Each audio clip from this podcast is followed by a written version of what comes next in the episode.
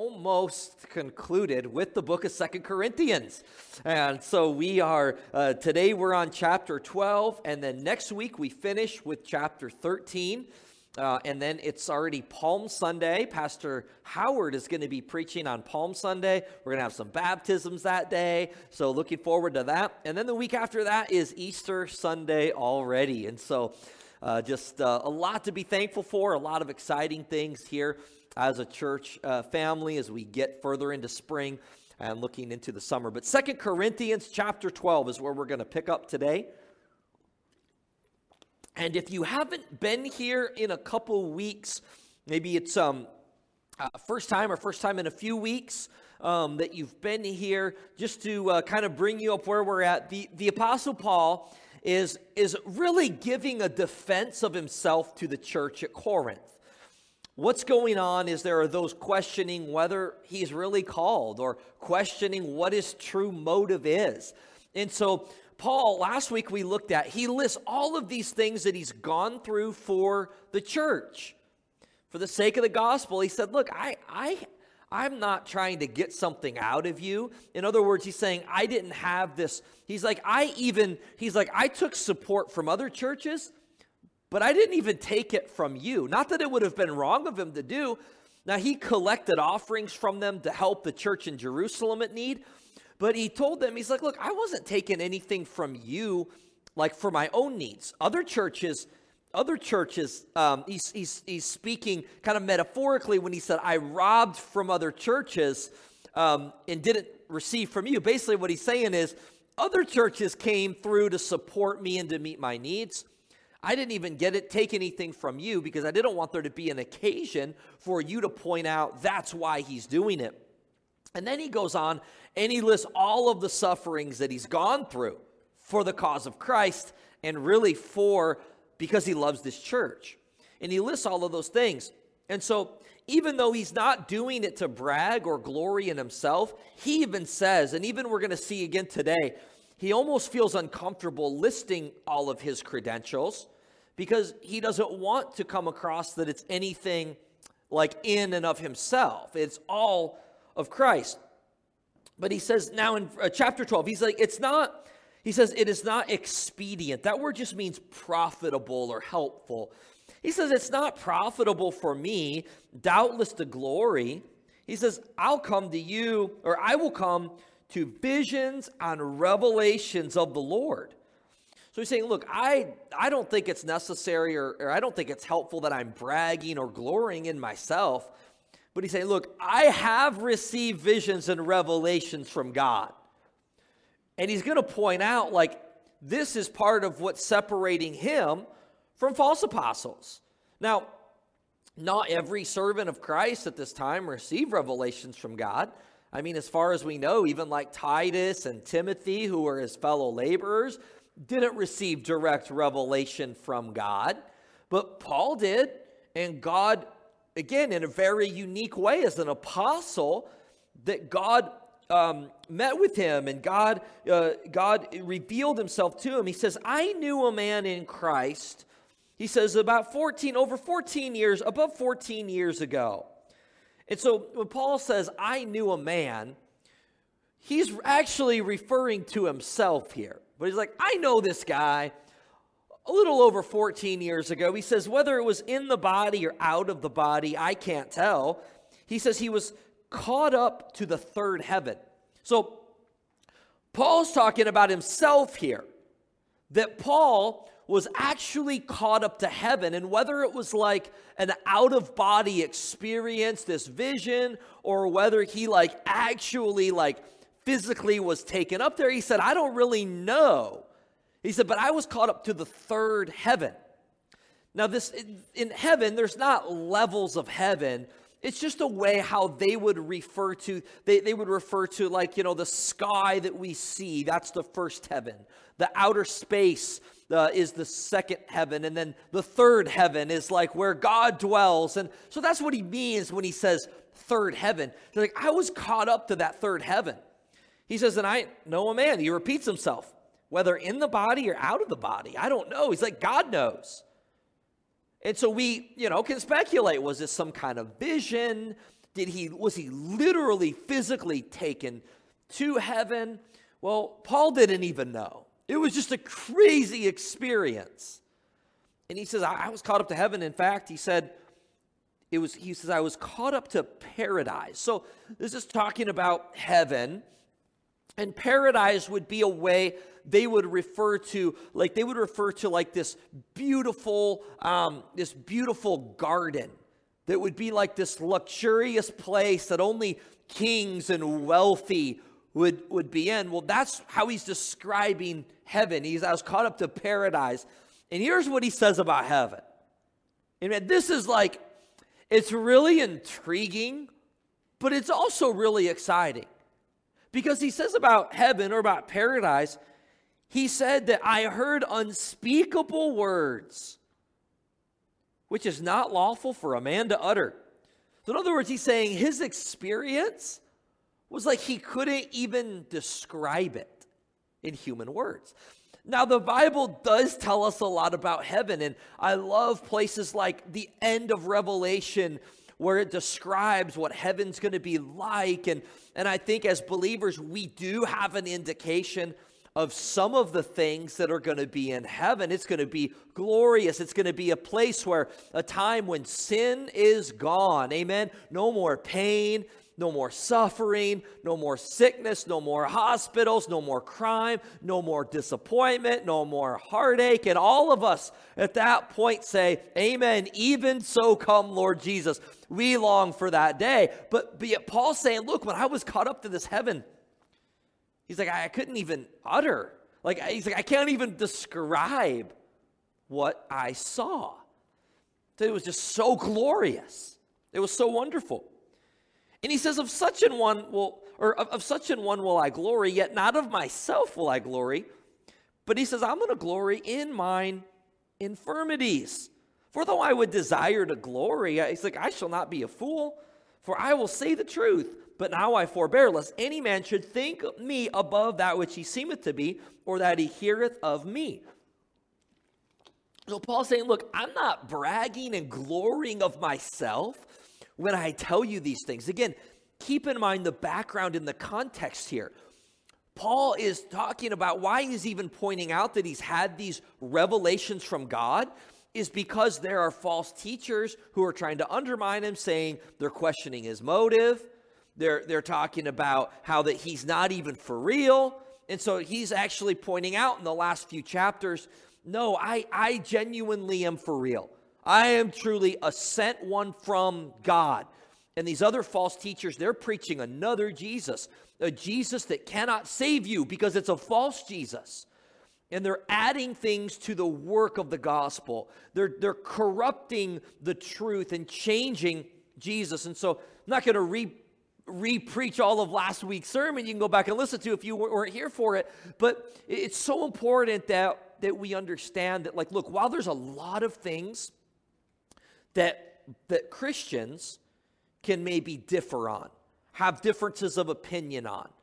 There's some things in Scripture that maybe just aren't super clear. And so, what we should have is, I think, a charitable, gracious attitude towards people that we disagree with on some of those things. However, there are, are literal false teachers out there that preach another gospel, that preach another Jesus, and the reason that's so damaging is this that if someone's preaching another Jesus, it's a Jesus that isn't in the scripture, that a Jesus that doesn't exist and therefore cannot save them. And so that's why this is a big deal.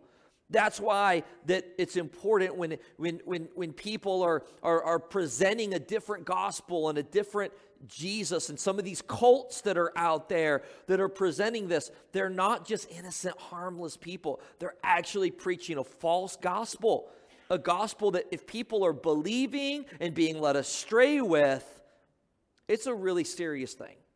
It's leading them away from Christ, the only one that can save. So, this is the context. This is why Paul's kind of what looks like he's bragging. He's like, look, I almost feel like I'm I'm I'm I'm I'm foolish in the sense he says of having to defend myself to you. But that's where he was at.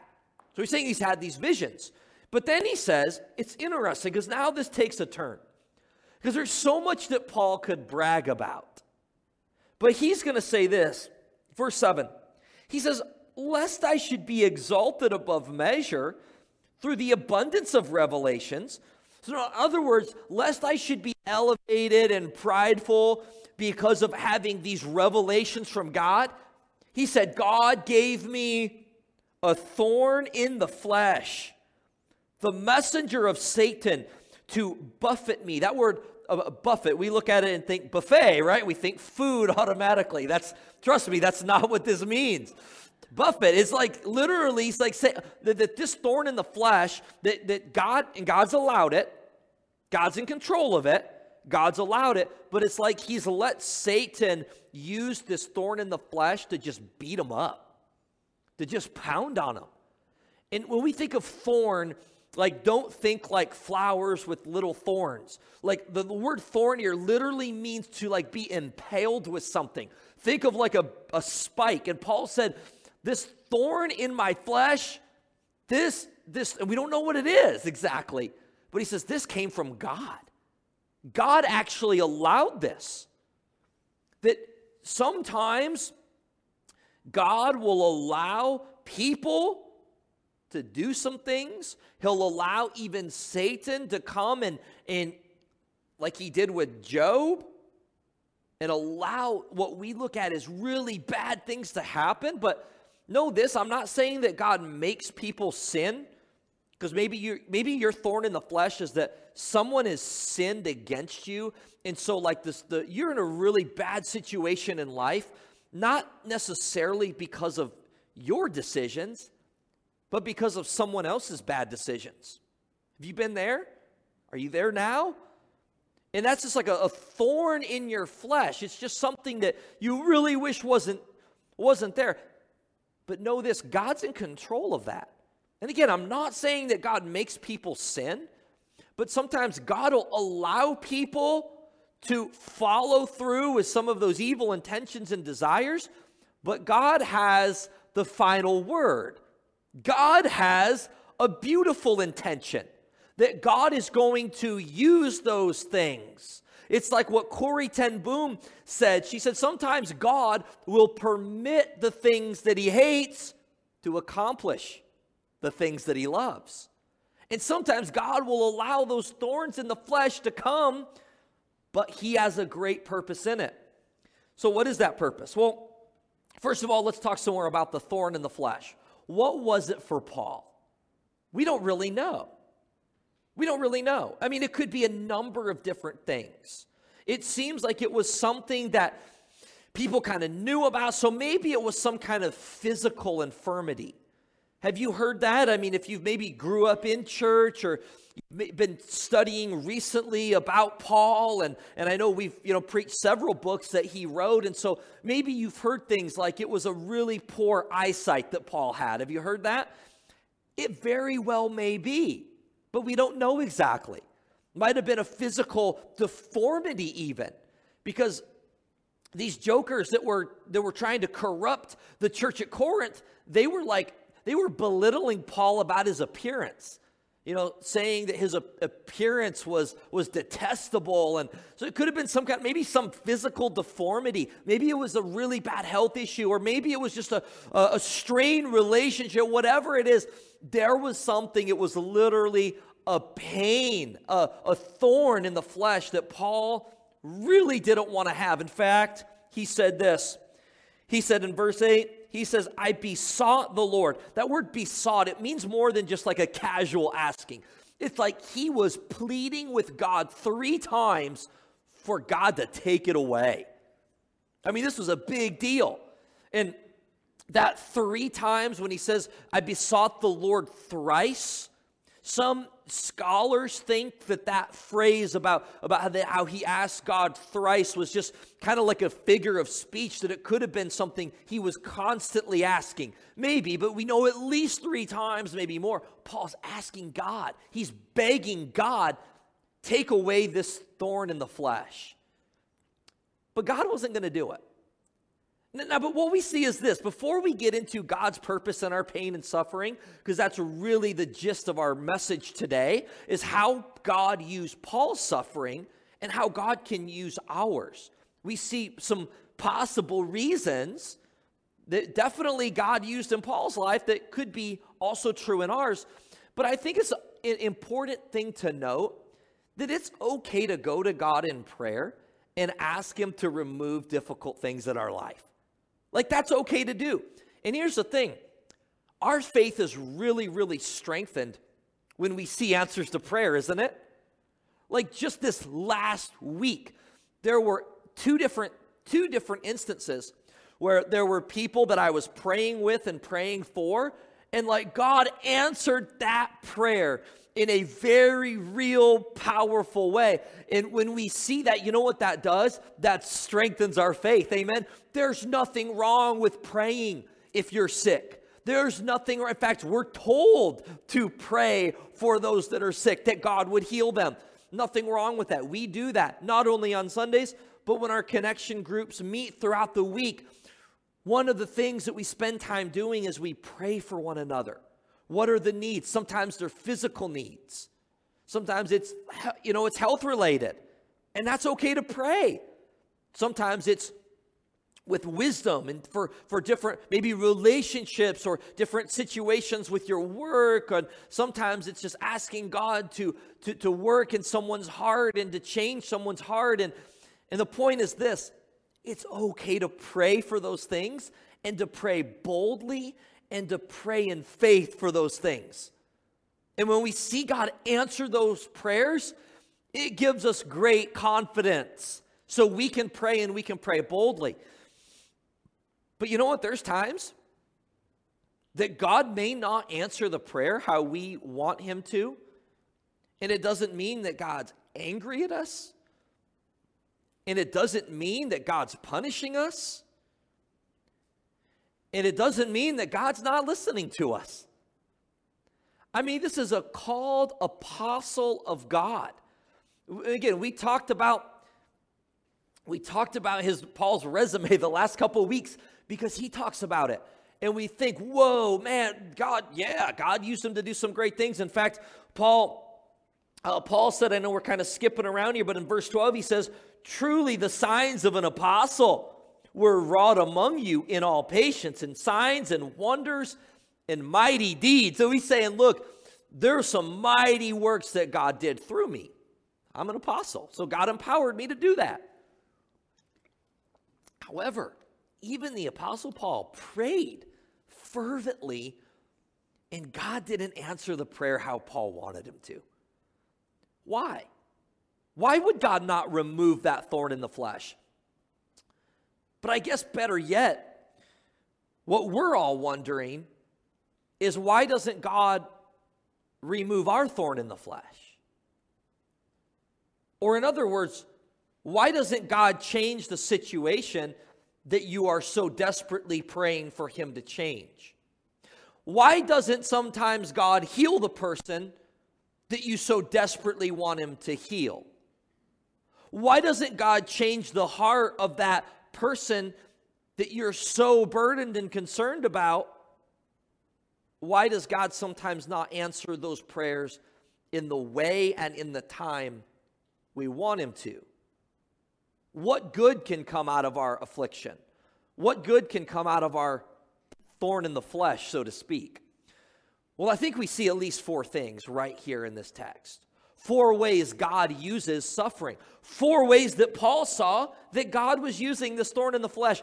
In fact, Paul actually then just honestly admits how his whole perspective changed. The thing he was asking God to take away, he actually changed his perspective and said he rejoiced in it. He actually took pleasure in it. Why?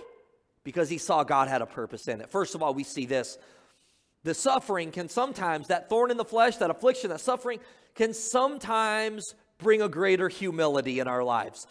That's what Paul was saying. Now, look, what I'm not saying is that if you're going through a difficult time, it's because you're arrogant and God's just humbling you. That's not what I'm saying, right? I mean, maybe God does that sometimes. Like, you ever, you know, you, you ever just like, you, you hear people, and and particularly right now during March Madness, you know, if you're a basketball fan, you're watching, you know, basketball games, and sometimes like you can hear, you'll hear maybe an interview with a player or a coach, and they're just like can be sometimes extremely arrogant, just really cocky and arrogant, and like you just kind of know, all right, yeah, next next game they're probably gonna go down. They're they're just they're setting themselves up for a fall, right? Sometimes God does that to us. Sometimes God knows, hey, we're we're proud and He needs to bring us low. But I'm not necessarily saying like in a sense that oh God's punishing us and and humiliating us. No, sometimes those afflictions God just brings to keep us humble, just because otherwise maybe we could become proud or arrogant. Well, Paul saw this thorn in the flesh as a way of God bringing about greater humility in him. Because he says, otherwise, he says, verse 8, he says, lest or, or another, otherwise I would be exalted above measure. Why? Through the abundance of the revelations. In other words, God's directly speaking to Paul. God is giving him these visions and speaking directly to him. And Paul's like, Yeah, because I've had some of those things, Paul thought that, you know what? If God didn't give me this thorn in the flesh, I could be exalted above measure. I could become too proud. And sometimes that's what affliction can do. Sometimes that's what that thorn in the flesh can do. Because if we think, man, I've got everything figured out, and then God brings something that we can't figure out, it can bring a greater humility. It can bring a greater humility, which then leads into it can bring a greater reliance upon Him. In other words, it can cause us to then seek God. It can draw us close to God. That's what happened with Paul. Paul said, Because of this thorn in the flesh, he said, I besought or I begged of God three times. And again, that three times could be referring to like literally, he prayed three times to God for that specific thing. Or again, it could be like this figure of speech where it's like just constantly Paul's praying, constantly God's asking him to remove that. So let, let me ask you this question Do you pray more when things are good in life? Do you pray more when there's no problems? Or do you, do I pray more and seek God when there's difficult times? Now, should we seek God in the good times and have a heart of gratitude and thankfulness? Yes, absolutely. But our human nature and human tendency is that sometimes we don't seek God when things are good. And so it could be that the thorn in the flesh, it could be the situation in your life that you've asked God to take away, that, that you really want God to take away. It could be the very thing that's drawing you close to God. And I don't know if you've experienced this. In fact, I bet you have. But I know for me that many times when I'm really praying fervently for something, you know what? More than God just changing the situation, God changes my heart. God, it, it's a way to help align my heart with God. What is your will? And again, I'm not saying we can't specifically pray for God to remove certain things or pray for God to do certain things? Yes, we can because we have a God that hears and answers our prayers. Amen. And that can give us faith when we see God answer prayers. But sometimes it's like, no, God's not going to answer it in the time we want because He is using this to draw us close to Him. And that's what happened with the Apostle Paul. But not only that, I think that it also draws us close to God in the sense that sometimes even for unbelievers. God will bring adversity, God will bring devastation, like traumatic circumstances in their life, because that's what God's going to use to draw them to salvation. That's what God's going to use to bring them to a relationship with, with Him. And I see this all the time. I see this all the time with people, and especially like in these last couple years, of all the people that have come to faith in Christ. They come and they maybe they walk into the doors at Crosspoint for the first time. And then they come to know the Lord as Savior. And you know what? For many of them, not everyone, but for many of them, the reason that they had even a desire, an interest of, of, of coming to a church was not because life was going really, really well. Was not because life was just full of uh, just just just a, a bed of roses, so to speak. No, life got really messy and complicated. They experienced hurt and loss and trauma. Some of you sitting in here now, some that were sitting in our 930 service just an hour ago, that is what brought you to faith in Christ was that God drew you through difficult times. And so I think if we look at that, it, it, should give us a better perspective of difficult times and suffering. Again, I'm not saying that's the only reason, but that sure seems like God does use that quite often. And I think, like Paul, we can look back and actually be thankful for those things God allowed because it's what brought us to Him. So, not only suffering can bring a greater humility, not only does it draw us closer to God, but can all, it can also give us a greater appreciation for the grace of God. Because you know what God's answer to Paul was? It wasn't, I'm going to take it away. It wasn't, I'm going to take you out of it. God's answer to Paul was, I'm going to sustain you through it. Right? And many times our prayer is this God, take me out. But God says, No, I'm going to take you through. Many times our prayer is, God, change the situation, please. But God's answer is, No, I'm going to change you through that situation.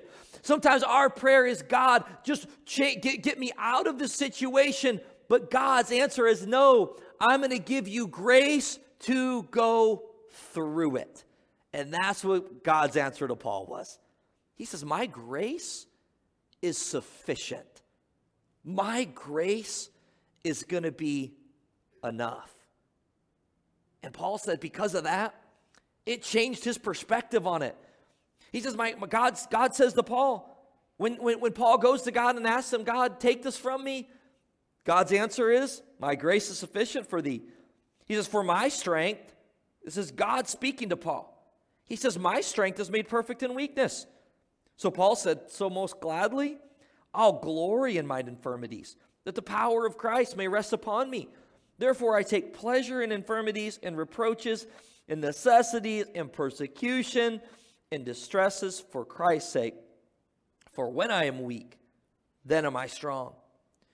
And so maybe your prayer today, maybe your prayer for a long time has been God, please take away this thorn in the flesh. Whatever that thorn in the flesh is. Maybe it's God, please take it away. And you know what? God might. God might remove it. God might miraculously change your situation. God might miraculously change someone's heart. God could do those things, but maybe God's response is going to be like here no, my grace is going to sustain you through it. I'm going to be your sustaining strength and grace to go through this. And maybe that's where you are. And just like with Paul, who, when God said, My grace is going to be sufficient for you, for me, God's grace is going to be sufficient. And some of you have walked through some really dark times in life. And looking back, you see God's grace was sufficient. The fact that you haven't lost faith, the fact that your faith wasn't shattered. If anything, your faith was strengthened. And what that shows us is God's grace is enough, that God's grace is sufficient. And that's something that just, honestly, it inspires me. And that's something that gives me a greater faith is when I see people who walk through dark times, who have this, this just really, really real and powerful thorn in the flesh that's just impelling them. There's just a really bad situation, but yet I see that God is sustaining them through it it gives us confidence to see that, you know what, God's grace is going to be enough. Maybe you've gone through a really dark time like that. Here's the thing maybe you will go through a dark time. Now, I don't think we should sit around and obsess over every possible horrible thing that could happen, you know, in our life or to our children. Like, I don't think that's healthy. I don't think that's good.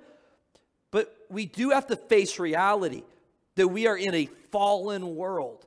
And in this fallen world, there's sickness, there's disease, there's what, from our perspective, untimely death, there's heartache, there's pain. There's people you love that hurt you. There's people that you love that walk away from you, that walk away from everything. Maybe it's a child that's walked away from everything that you've taught them and how you've raised them. And, and look, the reality is we're in a fallen, sinful world and those things happen.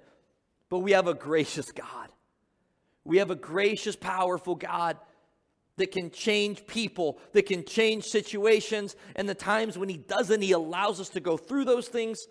Know this that His grace is enough and His grace is sufficient. And then lastly, Paul saw that not only his suffering brought a greater humility, not only his suffering drew him closer to God, not only his suffering or that thorn in the flesh was a way he could see God's grace, but that suffering, that thorn in the flesh, was a way for God to display his power.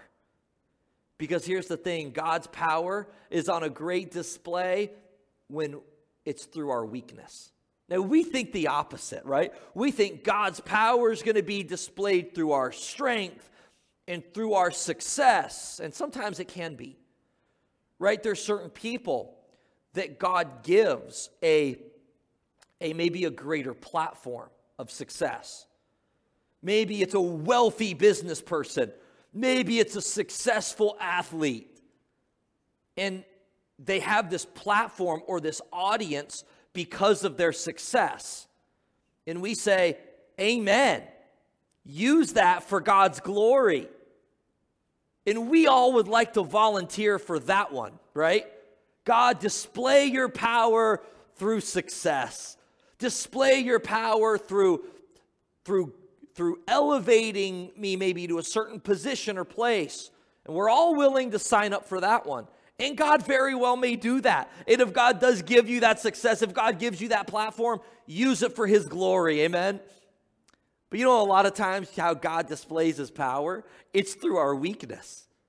That way, His power is on display because people see, no, it's not them, it's, it's actually God working through them. It's God's power that's sustaining them, it's God's power that's enabling them.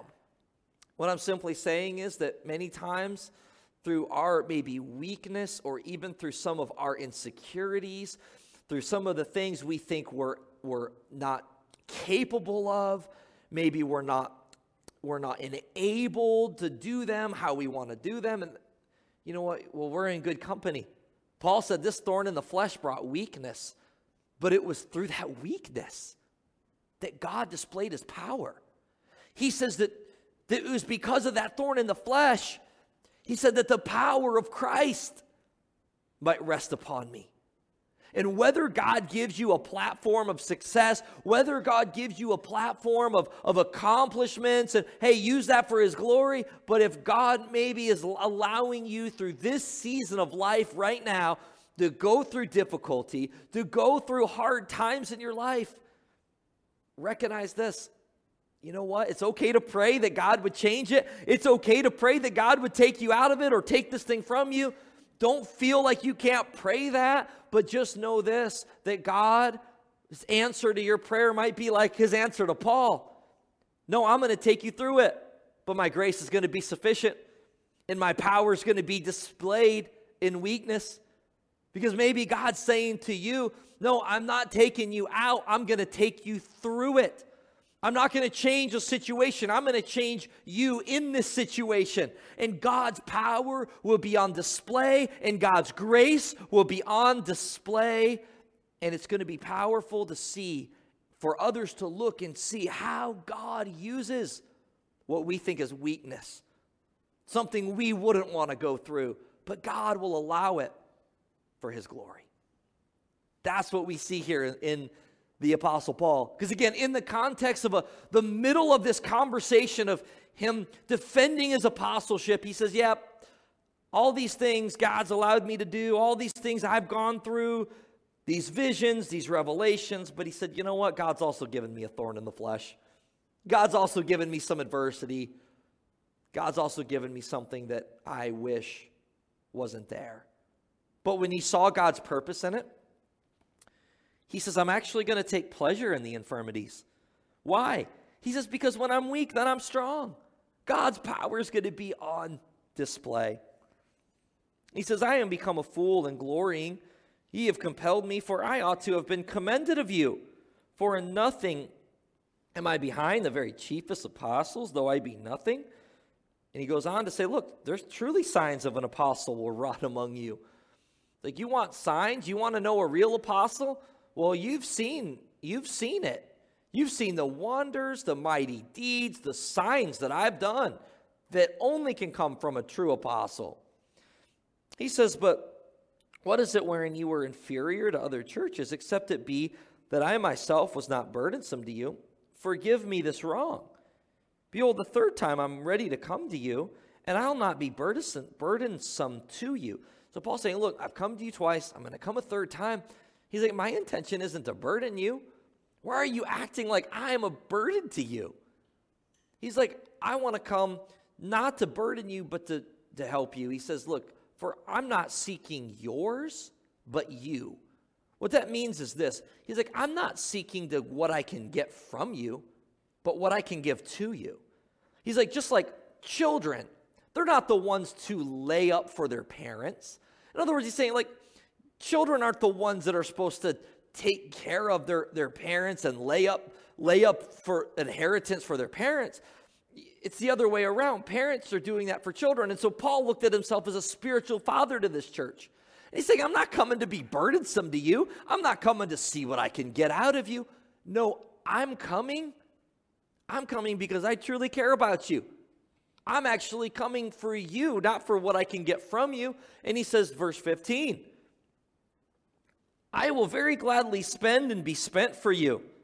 Though the more abundantly I love you, the less I be loved. So, wow, this is like, it's powerful, but it's kind of heartbreaking. Because Paul say, look, I'm displaying love for you, but that's not being reciprocated. And this is hard.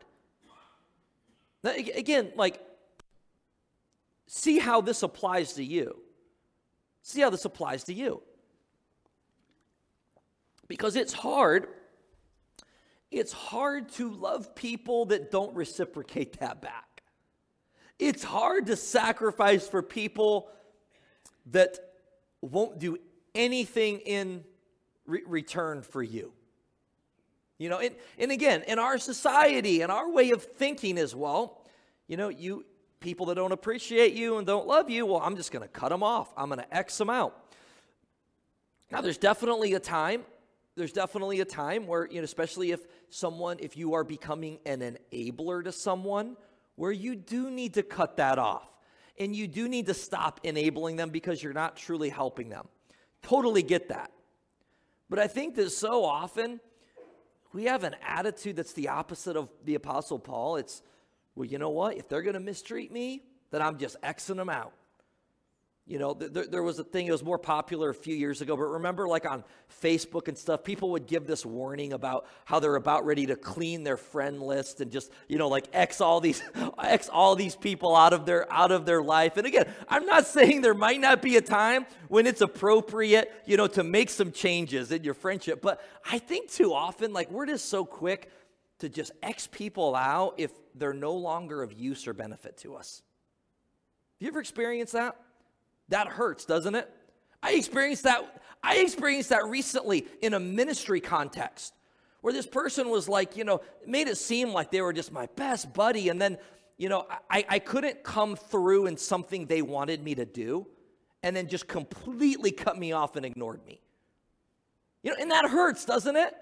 And I'll be honest, I didn't respond like Paul did. I didn't respond in a great way. And, and I, I feel bad for that. But, but it's easy when we feel like someone who is who is not appreciative or they're not reciprocating that love back to just X them out. But Paul says, no, look, I, I truly, church, I'm truly not just seeking what I can get from you. I'm actually willing to be spent for you. Wow, what a display of love. What a, what a really good attitude for him to have. Now, again, it was burdensome to him. You could tell this affected him. But still, he said, But be it so, I did not burden you. He says, nevertheless, being crafty, he's like, I caught you with, with, with guile or deceit. He's like, you guys were being deceitful, and I wasn't. He says, Did I make a gain of you by any of them whom I sent unto you? I desired Titus, and with him I sent a brother. Did Titus make a gain of you? Walked we not in the same spirit? Walked we not in the same steps? He's like, even I'm sending Titus to you, I'm sending other people to you. And like, it's not to try to like manipulate you and to get something from you. So why are you guys reciprocating it in this way? We'll pick up We'll pick up there with the end of chapter 12 and finish chapter 13 next week as we conclude our series. But so much from this, this chapter as we look at Paul, a unique called apostle of God. And yet he's saying, in the midst of him defending his apostleship, he has this amazing perspective on why God allowed suffering in his life. And I think if we're wise, we will see that yes, this book was written by Paul to a specific church, but the word of God was written for us to then apply and and and put this in practice in our own life. And maybe for you like that that practicality of this is that you right now are going you have a thorn in your flesh right now. You have something in your life right now that you really wish God would remove. And you know what? It's okay to pray and ask that God would remove it. It's okay to pray and ask that God would change the, the, the person or the situation. Pray. But know this that if the prayer isn't answered how and when you want it to be, it's not that God didn't hear you. It's not that God is angry at you. It's not that God's trying to punish you. It's just that God could have a greater purpose in it. That God could be allowing those things for one of many reasons, but it could be that God is just allowing you to go through a time of maybe a purging time of, of teaching you, of teaching me a greater humility. Maybe it's to, for us to just totally turn to Him and rely upon Him, which goes hand in hand with humility. It draws us to God, recognizing, God, we need you. Maybe it's God's just going to display His grace of not taking you out, but He's going to sustain you through. And maybe it's a way that God is going to put his power on display for the whole world to see, or the people around you to see maybe what you're going through, but to see that, you know what? Wow, God is empowering you and God is enabling you. And it's God's strength, not for you or for me to be glorified, but for God to be glorified. So may we have that perspective when it comes to going through suffering, when it comes to going through that thorn in the flesh. God, take it away, please, but God, if not, please show me what you're doing through this. Give me a greater, give, give, may we all come to that place like Paul where we could actually welcome those things because we know God is working in those things. And then may we truly have a love for the people that God's placed in our life. Again, I'm not saying that you need to allow yourself to be abused or allow yourself to be used and allow yourself to be hurt. Because sometimes when we do that, we actually become enablers of people. But I am asking that all of us would consider before just cutting people off, before just Xing someone out, may we have this attitude like Paul that, look, we truly love you and care for you. And, and before I just completely, completely block you in life and burn that bridge, Maybe just it's to reach out to someone and let them know that you care about them, that you still love them, that you haven't given up on them.